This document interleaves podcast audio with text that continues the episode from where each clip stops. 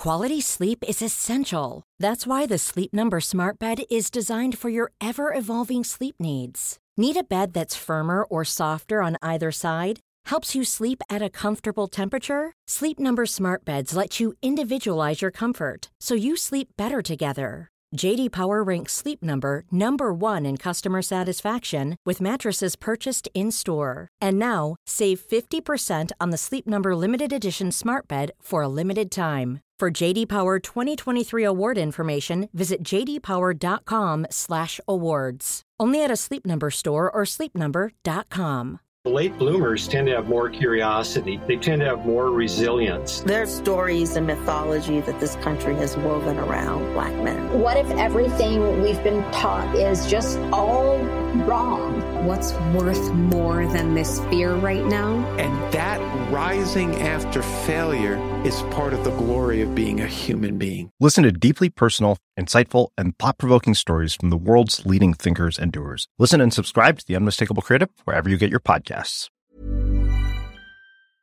This podcast comes with a trigger warning. Uh, we are going to be discussing some pretty heavy details with regards domestic violence and sexual violence. So if you think that this conversation will trouble you and could trigger some issues for you, probably best not to listen to it. Uh, 1 800 RESPECT, 1 800 737 732 is a phone number that's available for any Australian who has experienced or is at risk of domestic and family violence and or sexual assault. Obviously, triple zero is the number to call if you're in imminent danger.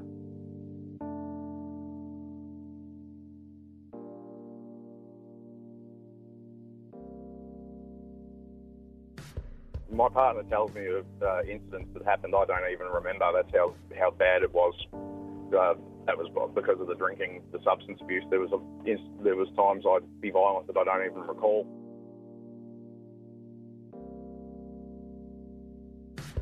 Domestic violence is at a level in Australia that, that leads people to call it an epidemic now. The statistics are unbelievable. We're talking about sort of around about half a million Australian women reporting that they'd experienced physical or sexual violence or sexual assaults in a 12 month period. 33% of Australian women have experienced physical violence since the age of 15. 19% of women have experienced sexual violence since the age of 15. We seem to lose more women every year and children to domestic violence. Women are being murdered by partners and ex partners.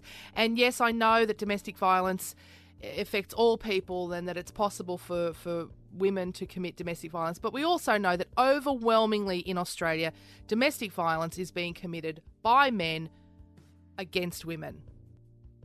Tommy Little and I were discussing domestic violence on our radio show not long ago, and a man phoned us to say, Look, you know, it's not a case of once an abuser, always an abuser. You can actually fix yourself if if this is a problem for you. And so I phoned him back and asked him if he would record a podcast with me. He did. His name's Andrew. And um, look, is it an enlightening conversation or is it manipulative? I don't know. I've certainly played it to some other people who've had lots of different attitudes toward the conversation you're about to hear. I'd love to hear your thoughts on it. You can always contact me at meshellaurie.com or on my Facebook page, Meshel Laurie. After this conversation, we'll hear from journalist Sarah Ferguson, who works for the ABC and has been working on a, a, documentary series called Hitting Home, which will air on the ABC shortly. She spent the last six months focusing her entire life on Australia's domestic violence epidemic. She has spoken to victims, perpetrators, police, uh, people who run shelters. She's she's really gotten down and dirty with this issue. So she's heard the audio you're about to hear and then we'll hear from her what she thinks about it. Basically, I've been um, I've been charged with assault twice, convicted once, um, wow. domestic violence towards my partner. Yep. Um, we are together again now. Mm-hmm. Uh, we we split up for a very long time, obviously because of that. I was violent. Uh, we've been together 12 years or up. Uh, after about three years, I started getting violent towards her. Now, um, prior, prior to that, did you witness domestic violence in your childhood? I was a victim of okay. domestic violence yep. when I was a child. Yep. And uh, I was brought up in an environment where violence seemed completely normal to me. Mm-hmm.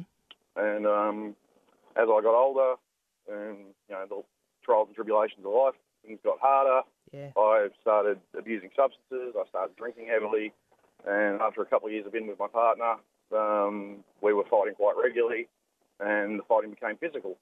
Um, and my partner would do something like a, she might push me or slap me, and that would be it. I'd go completely nuts. Uh, she had to go to the hospital a couple of times. Um, yeah, I just just generally I'd, I'd put pin her to the ground, punch her up, I'd choke her um, over relatively nothing. In hindsight, you know, we'd be screaming at each other about silly things, you know, money or what to have for dinner, and I'd lose my lose my temper, and yeah.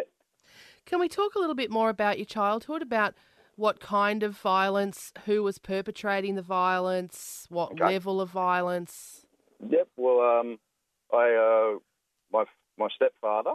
Mm. He was with my mother for nine years. Uh, he was around for the majority of my childhood. Or about eight years old, he came on the scene, and uh, he was a heavy drinker, um, full-blown alcoholic. Later on, it was found that he was uh, he's diagnosed bipolar, which Mm. didn't happen at the time, but that's later in life. And um, yeah, he'd regularly go off on uh, those sort of psychotic rampages, and um, always going off at my mum. Uh, I'd step in a lot of the time, or try to, and they're just basically same sort of stuff that I ended up doing myself later in life. Would Yeah. punch me up for no apparent reason. You know, you'd be telling him to leave the room, and he'd kick the door down, and um, yeah, pin you down, punch you up. Um, nearly he broke my arm one time. Um, yeah, Did any Just, uh, other did any other adults know what was going on in your home? my mum knew about it. Uh, my mum was also a victim, but it was a situation where we kept it quiet. Yeah. It was just one of those things we didn't really talk about it. As I said, I grew up in a violent household, and I grew up with uh, violent adults around me. Uh, my my stepfather's friends, they were all uh, bikies or big big trucky interstaters, and you know, generally stereotypical big heavy drinking violent people. Yeah. And so no one really saw anything of it. There was a couple of people knew about it, but it was just one of those things that wasn't really spoken about. So your mum never never was given offered help by anyone. She was never she never left and went to a shelter or anything like that. No, they they similar situation. They broke up a couple of times for a few months here and there, but he'd always say he'd be better, he'd he'd change, and they'd get back together, and things would sort of go back to the way they were. Yeah. And just yeah, as I said, just sort of left it.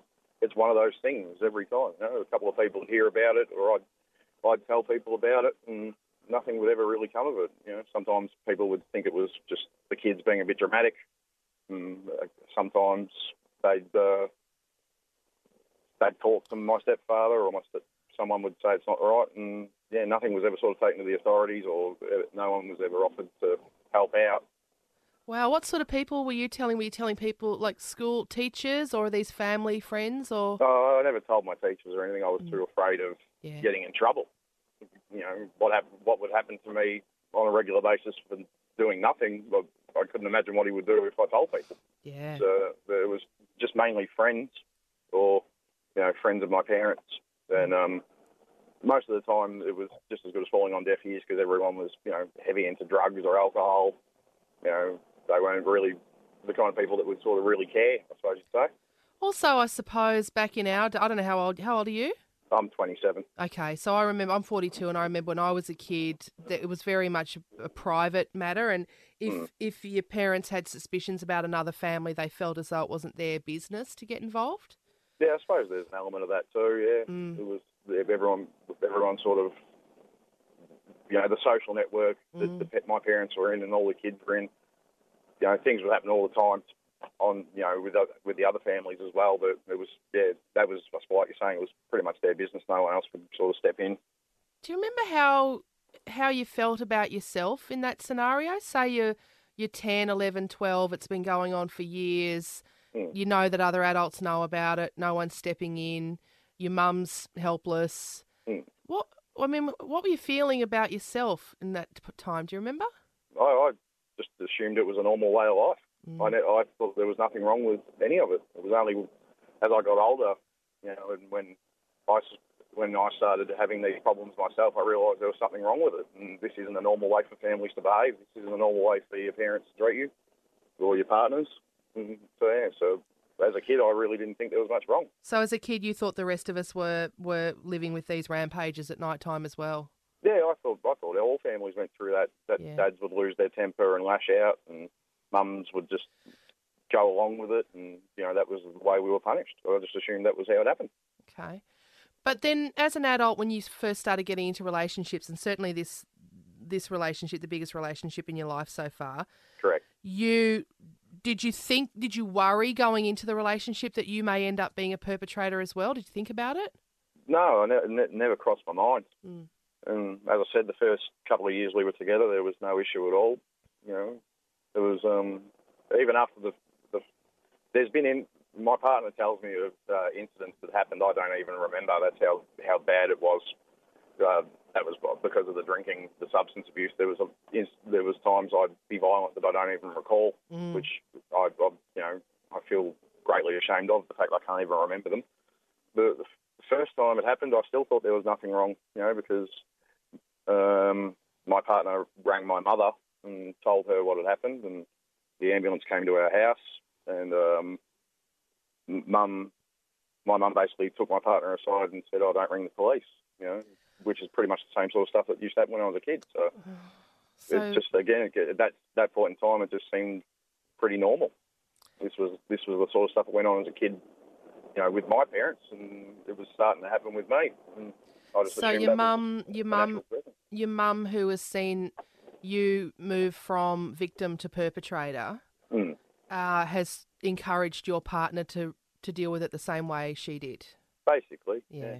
To try Yeah. and keep it in house and just Yeah. deal with it. yeah, just keep it private, keep it all between us. And of course, I promised I wouldn't do it again, Mm. which you know was a promise I broke. But I'm assuming you mean it at the time. I mean, you must feel. I'm assuming that remorseful begging and pleading and promising it'll never happen again. You mean that at the time, yeah? Yeah, I did. I, I Yeah. did mean it at the time, but it was a promise I at that point I didn't know I couldn't keep. Yeah. Mm. Yeah. Wow. So the the violence escalates, um, Yeah. and you start really following the pattern that you grew up with. In that you break up, you get back together, you break up, you get back together. That's correct. Yeah. What's the worst the worst assault that you committed against your partner? Um, I, it- was actually the last time, which was in, in the scheme of things not longer, only about maybe four years ago now, 3 four years ago. Mhm. Um, I, we were arguing over me going out all the time because I obviously, obviously liking to drink. All I wanted to do after work was go out and go to the pub, go out with my mates. I was never home Mm-hmm. and um, we started screaming as we would always do. And she got frustrated. She lashed out. She, uh, I think, she threw the remote control at me. So I was swearing at her, calling her all the names under the sun. And I charged across the room, pinned her down in a headlock, choked her, uh, just started frantically punching her across the top of the head. No specific, you know, location or anything. I just started swinging my arm around while she was in my, you know, while she was in my headlock. Um, she said something about she was going to call the police. Uh, I dragged her into the bedroom by her hair and choked her down, and um, pinned her down and choked her, and um, threw her off the bed onto the ground, kicked her in the guts a few times, and that was basically it. I said to her, "I've had enough. I'm leaving," and that was that was the end of that. But she ended up with uh, bruises all across her face, um, bruising all up and down her arms. Um, no broken bones or anything. The, the sprained wrist. Is this the Um, time you were charged and mm. convicted? That was the second time, the time I was actually convicted. Mm. First time I was charged, I convinced her to withdraw the charges. Yeah. Again, telling her I've changed, I'm different. It's not going to be like this anymore. I promise. Yeah. And I, I did change for a little while. I did. I did behave myself and thought I was in control of myself and what was going on, but it would turn out again that I wasn't. I slowly got worse and worse. Um, my aggression increased again Yep. to that point where I actually moved out. As I said, I said I, I committed that and moved out that night. And the next day, I had a phone call from the police. Wow. Yeah, So she'd plucked up the courage to actually go through with it. yep, yep. She uh, she spoke out to her friends, Mm. and because she was noticeably abused at that time, at that time, you know, bruising everywhere. Yeah. You could, you know, there was no hiding it. And that's Um, terrifying for friends, and certainly in this climate that we're in now, friends must be saying to her, "He'll kill you." Yeah, Yeah, yeah, it was getting to that point. You know, if, there might not be a, a next time he says sorry. You know, he might not come back from this. yeah, Mm. And at that point, I still thought there was really nothing wrong. I just thought that you know she pushes my buttons and you know she knows what I'm like when I'm angry. You know the cliche. Do you know what though? You wouldn't be the there, there'll be people listening to this who will will ask the question of her. Mm. If you've got a violent partner, why are you why are you initiating violence? Why are you throwing a remote control at him? Why are you doing that? Now, I'm not I'm not victim blaming, but it it, it does seem like you're both involved in a violent sort of cycle here.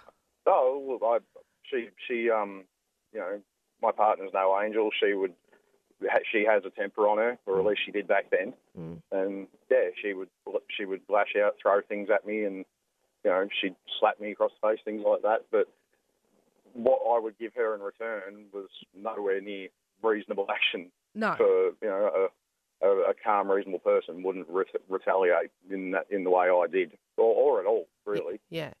So But it certainly feels as though you were both in need of some kind of psychological support and Well, yeah, well, we've both since been through therapy. We've both since been through anger management, Yep. and has seemed to have worked thus far. So how did that all begin? So you you're charged. Uh, you know, you get a knock at the door. The police at the door. She's actually followed through with it. She's Yep. called the cops, and um, and you're charged. At this point, you still don't feel like you've done anything particularly wrong. So where's where's the transition here? How do we get from there to here? It wouldn't be for about another 18 months before I realised there was something wrong with my behaviour. Wow. I um, went through anger management class, and was that court appointed? It wasn't appointed, but suggested if I um, Mm-hmm. wanted any chance of, you know, a, a lesser conviction or not to be convicted at all, to Mm-hmm. seek actively and voluntarily seek therapy and help. Mm-hmm. So I, I did, and at that point, I was only doing it so I didn't get in trouble. Yep. You know, I wasn't doing it for the to better myself or to fix the problem. Yep.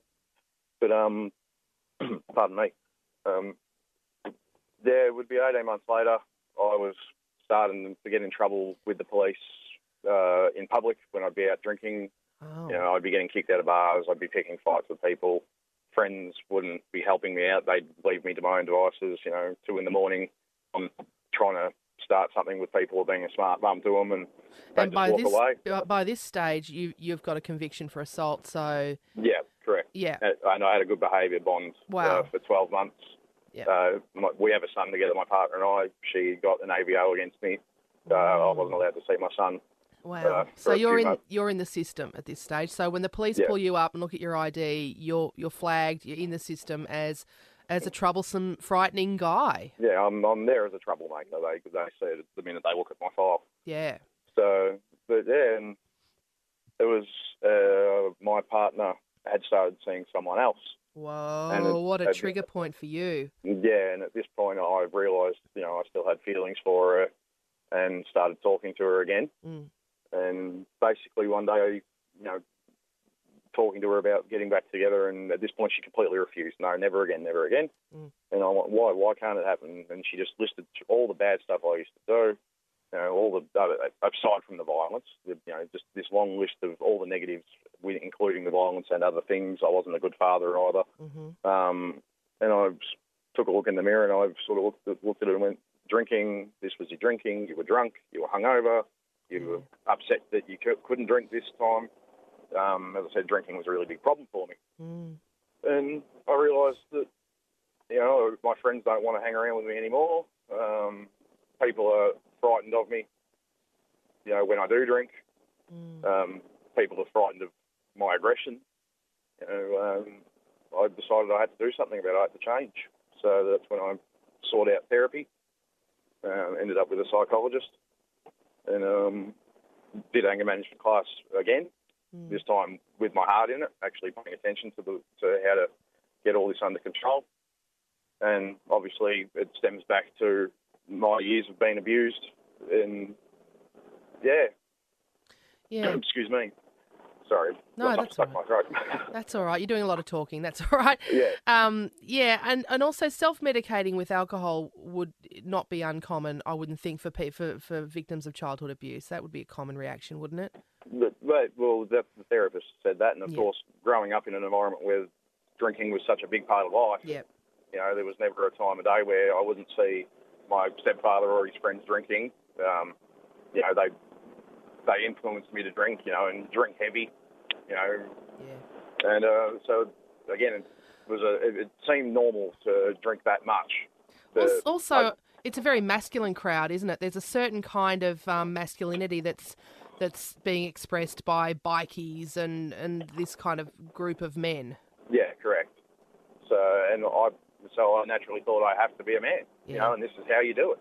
You, you know, you drink heavy, you do, you know, you're big and tough, you puff out your chest, and you make yourself the toughest person in the room. You know, you, I, at that point in life, I thought, you know, people are meant to be scared of you. That's how you assert your dominance. That's how you get respect. And as as I said, realizing this was a problem and this wasn't a normal way of living through therapy and attending, I, I attended Alcoholics Anonymous, um, stopped drinking. The anger management got my uh, violence under control, got the ability to control myself because anger is healthy. Yeah. It's, it's how you vent your anger, it's how you channel that anger. And so, healthy ways to channel that anger. And um, after about maybe nearly a year of interacting with my, again, now partner, she could see that I had genuinely changed. Friends could see it. I'm I'm a lot calmer person. Uh, I'm not as easily irritable. I don't argue for the sake of arguing. I don't go looking for the fight anymore. And my partner, and while this was all going on in my life, she was getting therapy for the problems that she had, and obviously the violence was one of those things. She attended anger management as well hmm um, as a suggestion from her therapist because it was evident that she also had issues with anger.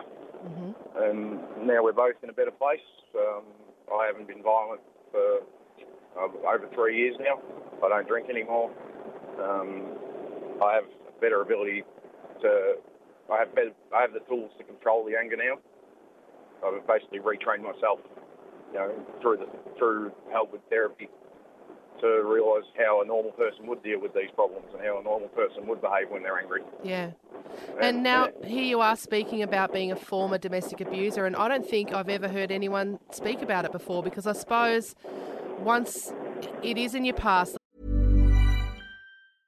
late bloomers tend to have more curiosity. They tend to have more resilience. There's stories and mythology that this country has woven around black men. What if everything we've been taught is just all wrong? What's worth more than this fear right now? And that rising after failure is part of the glory of being a human being. Listen to deeply personal, insightful, and thought provoking stories from the world's leading thinkers and doers. Listen and subscribe to The Unmistakable Creative wherever you get your podcasts.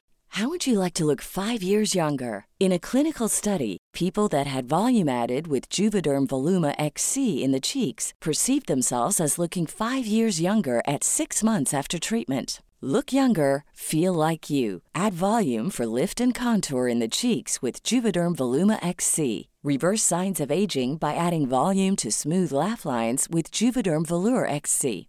For important safety information and to find a licensed specialist, visit juvederm.com. That's J U V E D E R M.com. Not for people with severe allergic reactions, allergies to lidocaine, or the proteins used in Juvederm. Common side effects include injection site redness, swelling, pain, tenderness, firmness, lumps, bumps, bruising, discoloration, or itching. There's a risk of unintentional injection into a blood vessel, which can cause vision abnormalities, blindness, stroke, temporary scabs, or scarring. Talk to a licensed specialist to find out if it's right for you. the last thing you want to do is let people know that it was ever there. Well, it's, it's not something I can, that I can forget. You know, I've, I've learnt a great deal from it, and I regret, uh, of course, I regret ever being that person to begin with and committing those acts against, because she is the person I love. She's the person I spend the rest of my life with. You don't, you shouldn't be treat, you shouldn't treat people like that, whether you're, whether it's a man or a woman. Yeah. You know, violence is never the answer to anything, and the scars that it that it's left people, not just my partner, you know, her friends, the, the heartache, the stress that it causes her family. Oh know, God, I can't imagine. I can't imagine when she told them that you were getting back together, what their reactions were. Yeah, well, we've given we've broken up and gotten back together so many times. Mm. You know, it was nerve wracking for me. I, you know, to see her family again. Mm. Um, but they seem to have accepted her judgment, and they they seem to. You know, I, I get along reasonably well with most of them now. Mm. They, they, they, you know, there was a point in time where I wouldn't go anywhere near them or be in the same room as them. But yeah, they. ev I I never hide the fact that that was the person I used to be because it's something that people need to know that most men, are- you know, my theory is that most men that are like that do have demons, and the people we are closest to are the people we hurt the most when we don't know how to deal with these demons. Yeah. And that's that's why I rang this morning, you know, because you know Chris Brown, I don't know whether he's changed or not. You know, it all might be talk, but Mm. you, you can't condemn anyone, man or woman, because you know there are women out there that do commit domestic violence towards their partners as well. Yep. You, you, you can't condemn anyone for the mistakes they've made in the past. If they've learnt from it and they have shown that they do want to change, you know, everyone should be given a fair a fair go, given the benefit of the doubt. Yeah, I suppose I, I think I realised thinking about that Chris Brown conversation about the tweets that he had sent out there saying that he really would welcome the opportunity to talk about his past and to talk about domestic violence because that is his past. I thought, yeah, we really do assume that a domestic abuser is one for life, can never change, will never change. Yeah. Um, and now you know you're you're telling us that after a lot of therapy, Hmm. and obviously you're a, you're a really smart guy, you're a really self-aware guy. Um, You have to you have to be to make these changes. You Yeah. have to, you have to really take a look at yourself in the mirror and see what you're doing. You, know? you you can't you can't be happy with the person you are until you. Oh, you you got you you can't realise the problem until you hit rock bottom. I suppose is the best way to describe it. So you have to be able to hit that point to realise you need to change and you need to fix yourself. What would you say to an eight-year-old child who approached you now and told you that they were living through violence at home? Straight away contact the police, talk to your teachers, friends of the family. You know, be vocal. You know, it may, it may be risky. You may be scared about doing so, but, but in the long run, it'll prevent anything happening to you or any other members of your family. It'll be better than it'll be better than the alternative. I suppose is the best way to describe it. Mm. And, and of course, and of course, I'd step, I'd help them. I'd be there for them. Yeah, No one should have to live that, live through that. It is a responsibility for all of us to be aware of and take, you know, be involved if we have to be. No one wants to be involved in something like this. What would you say to a man listening who is committing violence in his family? yeah, just same same as me. Take a look in the mirror. You know, if people are telling you there's a problem, or if people are you know, avoiding you, you, you can you know that you know there's a problem. You know whether whether you sort of shrug it off and think it's okay, you know it's not. You, know, seek help because in the long run you're going to lose everything that matters to you. Yeah, and and there is help there. It sounds like you are the beneficiary of some kind of treatment that's made you feel okay about yourself in all of this. Well, I'm okay with the person I am now. I Yeah. don't I don't like looking back at the person I used to be. Yeah. Um, But I uh, guess there's a fear in people about sometimes about accessing support like that, support services, getting counselling. There's a fear that you're just going to end up feeling like shit about yourself, and someone's going to sit there and point out all the reasons why you're a bad person. Yeah. Well, at the end of the day, I, I when I decided this is wrong and I have to do something, it just started out with a simple appointment with my GP.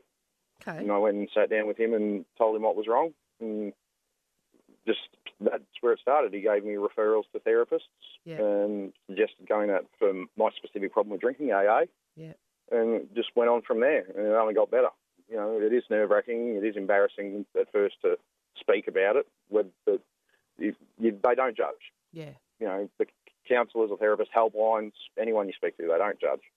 And that's the best part about it. You know, once you get over that fear of being judged and you ex- you accept what you have done, and the only way to fix it is to move forward, it makes it so much easier.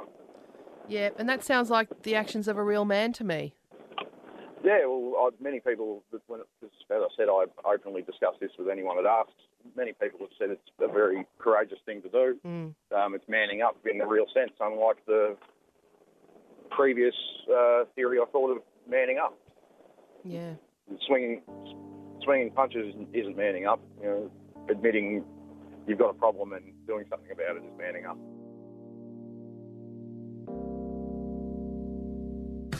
ABC journalist Sarah Ferguson has spent the last six months embedded in Australia's domestic violence problem. Uh, she's spent time in women's shelters, with police, with victims, with perpetrators, in prisons. There's not much she doesn't know about our current situation, and she's also been able to have a listen to the, the audio that, that you and I have just listened to uh, with a man who, who phoned me at the radio station to talk about his experience and his life as a domestic abuser. Sarah presents a documentary series called Hitting Home, which will air on the ABC shortly. Shame and embarrassment, and particularly embarrassment, is one of the most um, it's one of the most common responses that people people tell lies to each other about it because they're embarrassed. Yeah, not only just to have been assaulted and and yeah, but, but to but admit that they chose a, yes. a, a dreadful person as their partner and that they remained and in many cases remain committed to someone who is objectively dreadful. even when their friends and course- family are saying to them, "What yeah, are you doing? Get that's out right. of there." And so they stop. One, one of the really dangerous things is that people stop talking about what happens because they know people are going to say, yeah. you know what I think about him, and yet they still want to be with him. Yeah, and I've certainly had conversations with people about friends of theirs where they've said, "Well, I just wash my hands of her now." I mean, Yeah, that's right. Uh, you know, That's right. I've had to walk And- away because she won't do anything about it, and Yeah. So, you know, the police dealt with that for years where they'd turn up to what they called domestics and they'd be, you know, they'd, you know, move move on the bloke and the, the partner would turn around and say, bloody hands off him. And mm. in a personal realm, that that's it's exactly the same thing that and and that is the most dangerous thing. It's the thing we probably one one of the things we need to learn that we mustn't at that moment where you feel frustrated, you just have to keep trying to get them help. yeah, absolutely, that is the imperative moment, isn't it? When you Yeah, it is exactly because that's probably when they it's getting into its most intolerable um, phase and perhaps the most dangerous. And if they're going to do anything about leaving or challenging that control, they need help and people around them, and they need to be you know to be safe at that moment. Andrew, the man we just heard from, um, I mean, one of the most harrowing details of his story that he was telling us was when he assaulted his wife and she phoned his mother to try and get help. And his mother said to her, Don't call the police, darling. We don't call the police. Uh, she, his, his mother had been a victim of domestic violence as well. And so, That you know, it's that line: "We don't call the police." Yeah. If there's kind of common understanding that we know that this is something that occurs and that it's a situation you just have to get on with. That that that line resonate resonates with me because it's a line I heard from a lot of people. You know, families knew, and they'll even send them packing. You know, we've had I had women who'd gone to their families, and the families had said, you know, go home and sort it out, yeah. as if you can sort someone causing you to live in or indeed hurting you. Yeah, and your children. beyond anybody's I mean, capability. what I took from it too, though, was that to, to Andrew's mother, she she knew that Andrew was a victim of domestic violence as a little boy uh, in her home, and so I wondered how how it felt for her then to have her son grow up to be a perpetrator, and and was she ever able to blame him and. You, you know, I wondered how much of that was tied up. How how much of you of that are you seeing in offenders? Well, th- th- this is it's interesting actually because the two the two main offenders that we speak to in prison, um, you know, one of them was adamant that he grew up in a you know in a healthy, happy relationship. Um, um, but what what you know is, but in his case, there's a lot of violence in this in in the in the in his wider family, not in his immediate family. So that sort of tolerance of violence is is a is a problem, or the acceptance that it exists. But I think that woman, it's so complicated, isn't it? Because if you put your children, if you endanger your children effectively, either directly or indirectly through growing up in that situation, you've got, you know, looped layers of shame, haven't you, about what happened to you, um, and then bringing up children in that environment. So I, I, I think that's a very tough load for someone to manage. Mm. That doesn't mean you should turn someone away. Obviously, no one should ever be turned away. It's a little bit like there's a lot of things in this universe I found that are akin to what we've learned about child sex abuse. You know, how many victims of child sex abuse either were um, turned away when they went for help or felt they would be, and that there is there are some similarities both in the undoing, the undressing of the soul yeah. that takes place in these relationships, but also that fear of what people will say, fear and shame being still so potent. Yeah, and the terrible revelations of the inquiry into child sex abuse on Australia, mm. I guess, is the reason why there's a, a, movement to get an inquiry going about domestic violence in Australia. That's, it certainly feels like it's time, doesn't it? That that's right. I mean, the the the about trying to manage human relationships, and that's why the courts seem to be such a difficult area because you know it's one thing having to face your aggressor in court if he jumped out from behind a bush, but facing your aggressor whom you've lived with for 15 years yeah. just seems a court a, a court. There's no way you can. Almost impossible. Not no way. That's wrong. Very difficult to go through that well, to be cross-examined, to be cross-examined. I know. I mean, I couldn't believe As we that. See, yeah. I know. At least, at least in her case, she had been prepared through yes. a these new um, prosecutor clinics that at least warn you to try and get you to, you know, accept that it's not about you. Yeah. But how can anybody feel that? Because what, what, you know, you step out, you take the decision that you're going to do something about it, you go for help, and then you're in this very formal environment where a bloke in a tie is basically telling you you're a liar. Yeah. You know, you know, who of us could withstand that? Not many, I don't think. You know what else? A, an aggressive man. I just, I was watching mm. it and I thought, wow, that's what you need, isn't it? Another man staring you in the yeah. face and telling you you're lying about. You're lying, and that's, you know, he, there are much worse than him. And yeah. I've, I've, I've, I've felt that about the family court too. You know, these are not environments where um, serial court process works. Yeah. So I trials of those specialist domestic violence courts in Queensland are really interesting. I'm sure that's where we'll end up. Um, are we? Is this ep- epidemic increasing, or are we hearing about domestic violence more? I think it's the latter. Okay. Uh, certainly, in terms of the the violence against women, I mean the numbers are, you know, incredibly shocking. But I think we weren't counting before. Yeah. So, in certainly the coroner, um, they have death review teams for domestic violence, and they say that over ten years, the numbers of deaths due to domestic violence are are constant, that they're not going, they haven't gone up. Okay. Um, you know, it's always very hard to distinguish between events and reporting. And indeed, the police say that what we're seeing, they, their kind of their assessment is we're, you know, notwithstanding the huge numbers of cases they deal with, probably about one in three. It's the tip of the iceberg. Yeah. And they couldn't they couldn't I don't think they could handle the iceberg. They they know that they don't have the resources to handle the iceberg. Um, you know, there there is an enormous advantage to talking about it. We know that that at least is a is a huge piece of progress that people talk about it. So now that's a, good. We that's progress. Yeah. Here's a difficult question. Um, uh, you've spent six months of your life completely immersed in yes. the in the in the, the question of Australia's epidemic um, mm-hmm. of domestic violence. Did you come anywhere near thinking about some kind of root cause or some kind of cultural uh, circumstance that's got us to this place? Well, you, you can't avoid it. You can't avoid it really because so much of the first first of all, so much of the um, even if you come back from the bigger questions of gender inequality and you, and they are unavoidable. I didn't want to focus on that because um, it's not how most people, it's not the prism most people use to view their lives. And what you want is most raw and um, close account of someone's life. And so you, you have to you have to let them tell that in, in, in the terms and in the way that they see it.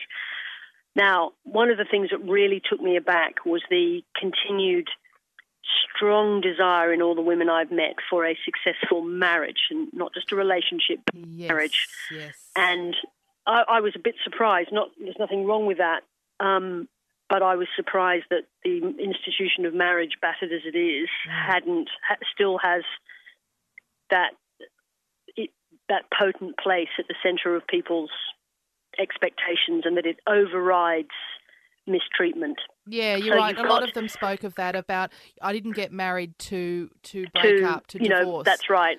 So that that took me back a little bit. But to come back to your question about the wider causes and the gender, the thing that one of the things that struck me most forcefully about this was that there are questions to be asked about how we raise women. Now, I'm careful here because this isn't about blaming victims, but at the same time, you know, all, attention should be focused on the perpetrators and why they do it. That's the first thing. But secondly, we do have to ask questions about how we.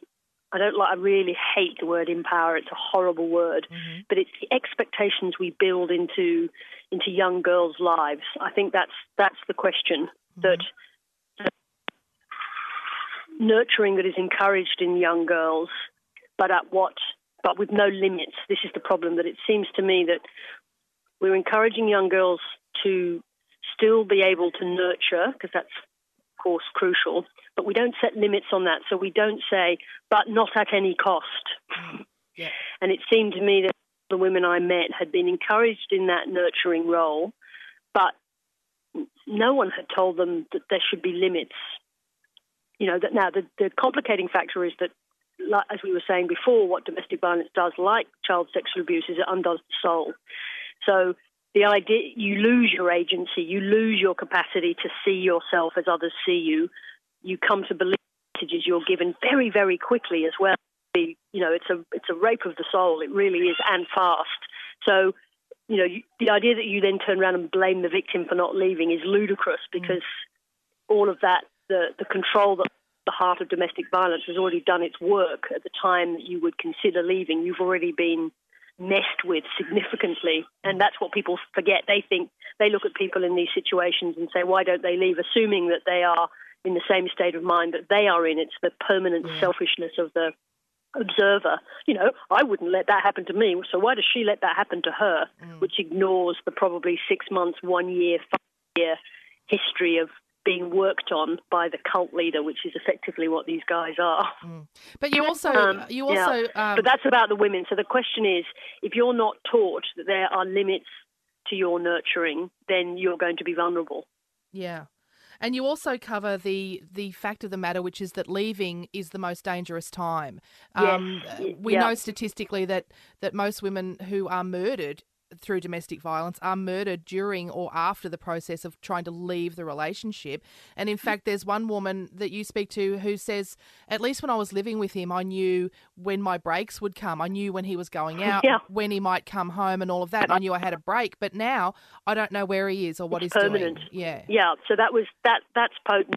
That however un, however however insidious and excruciating the fear that she lived in before, she she did what humans do in all bad situations is that she managed it. She parceled yeah. it up into manageable chunks. And now, as you say, her fear is constant. And that that thing about leaving, you know, in the in two we have a story of a young woman who was murdered after she left her partner, and it's very powerful.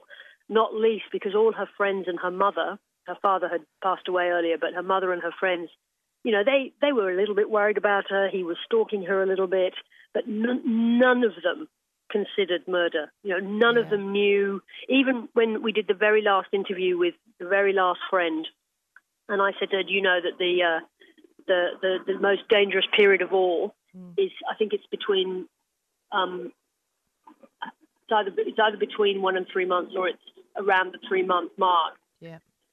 So."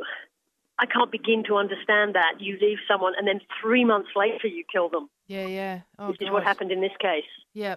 And I didn't I didn't know that, and I think most people they may they may it may ring a bell, but mm. the idea doesn't make you safe, and yet you must leave.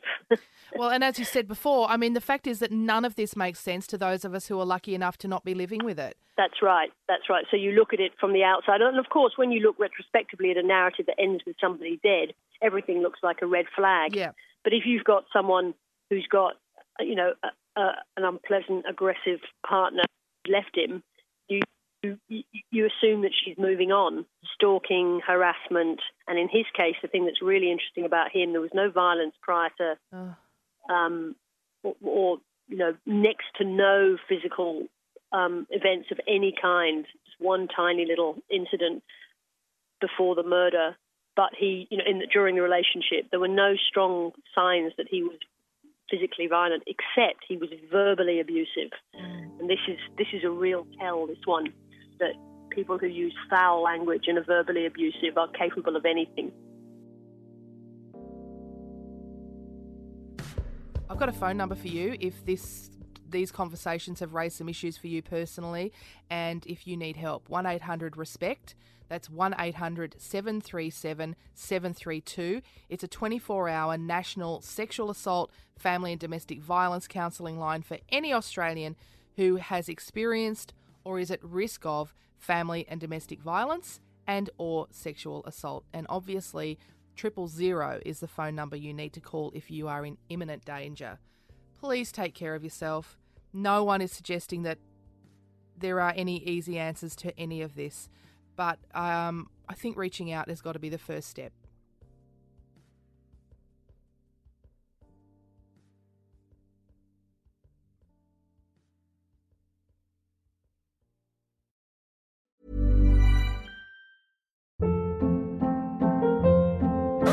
Hold up. What was that? Boring. No flavor. That was as bad as those leftovers you ate all week. Keke Palmer here, and it's time to say hello to something fresh and guilt-free. Hello Fresh. Jazz up dinner with pecan-crusted chicken or garlic butter shrimp scampi. Now that's music to my mouth. Hello Fresh. Let's get this dinner party started. Discover all the delicious possibilities at hellofresh.com.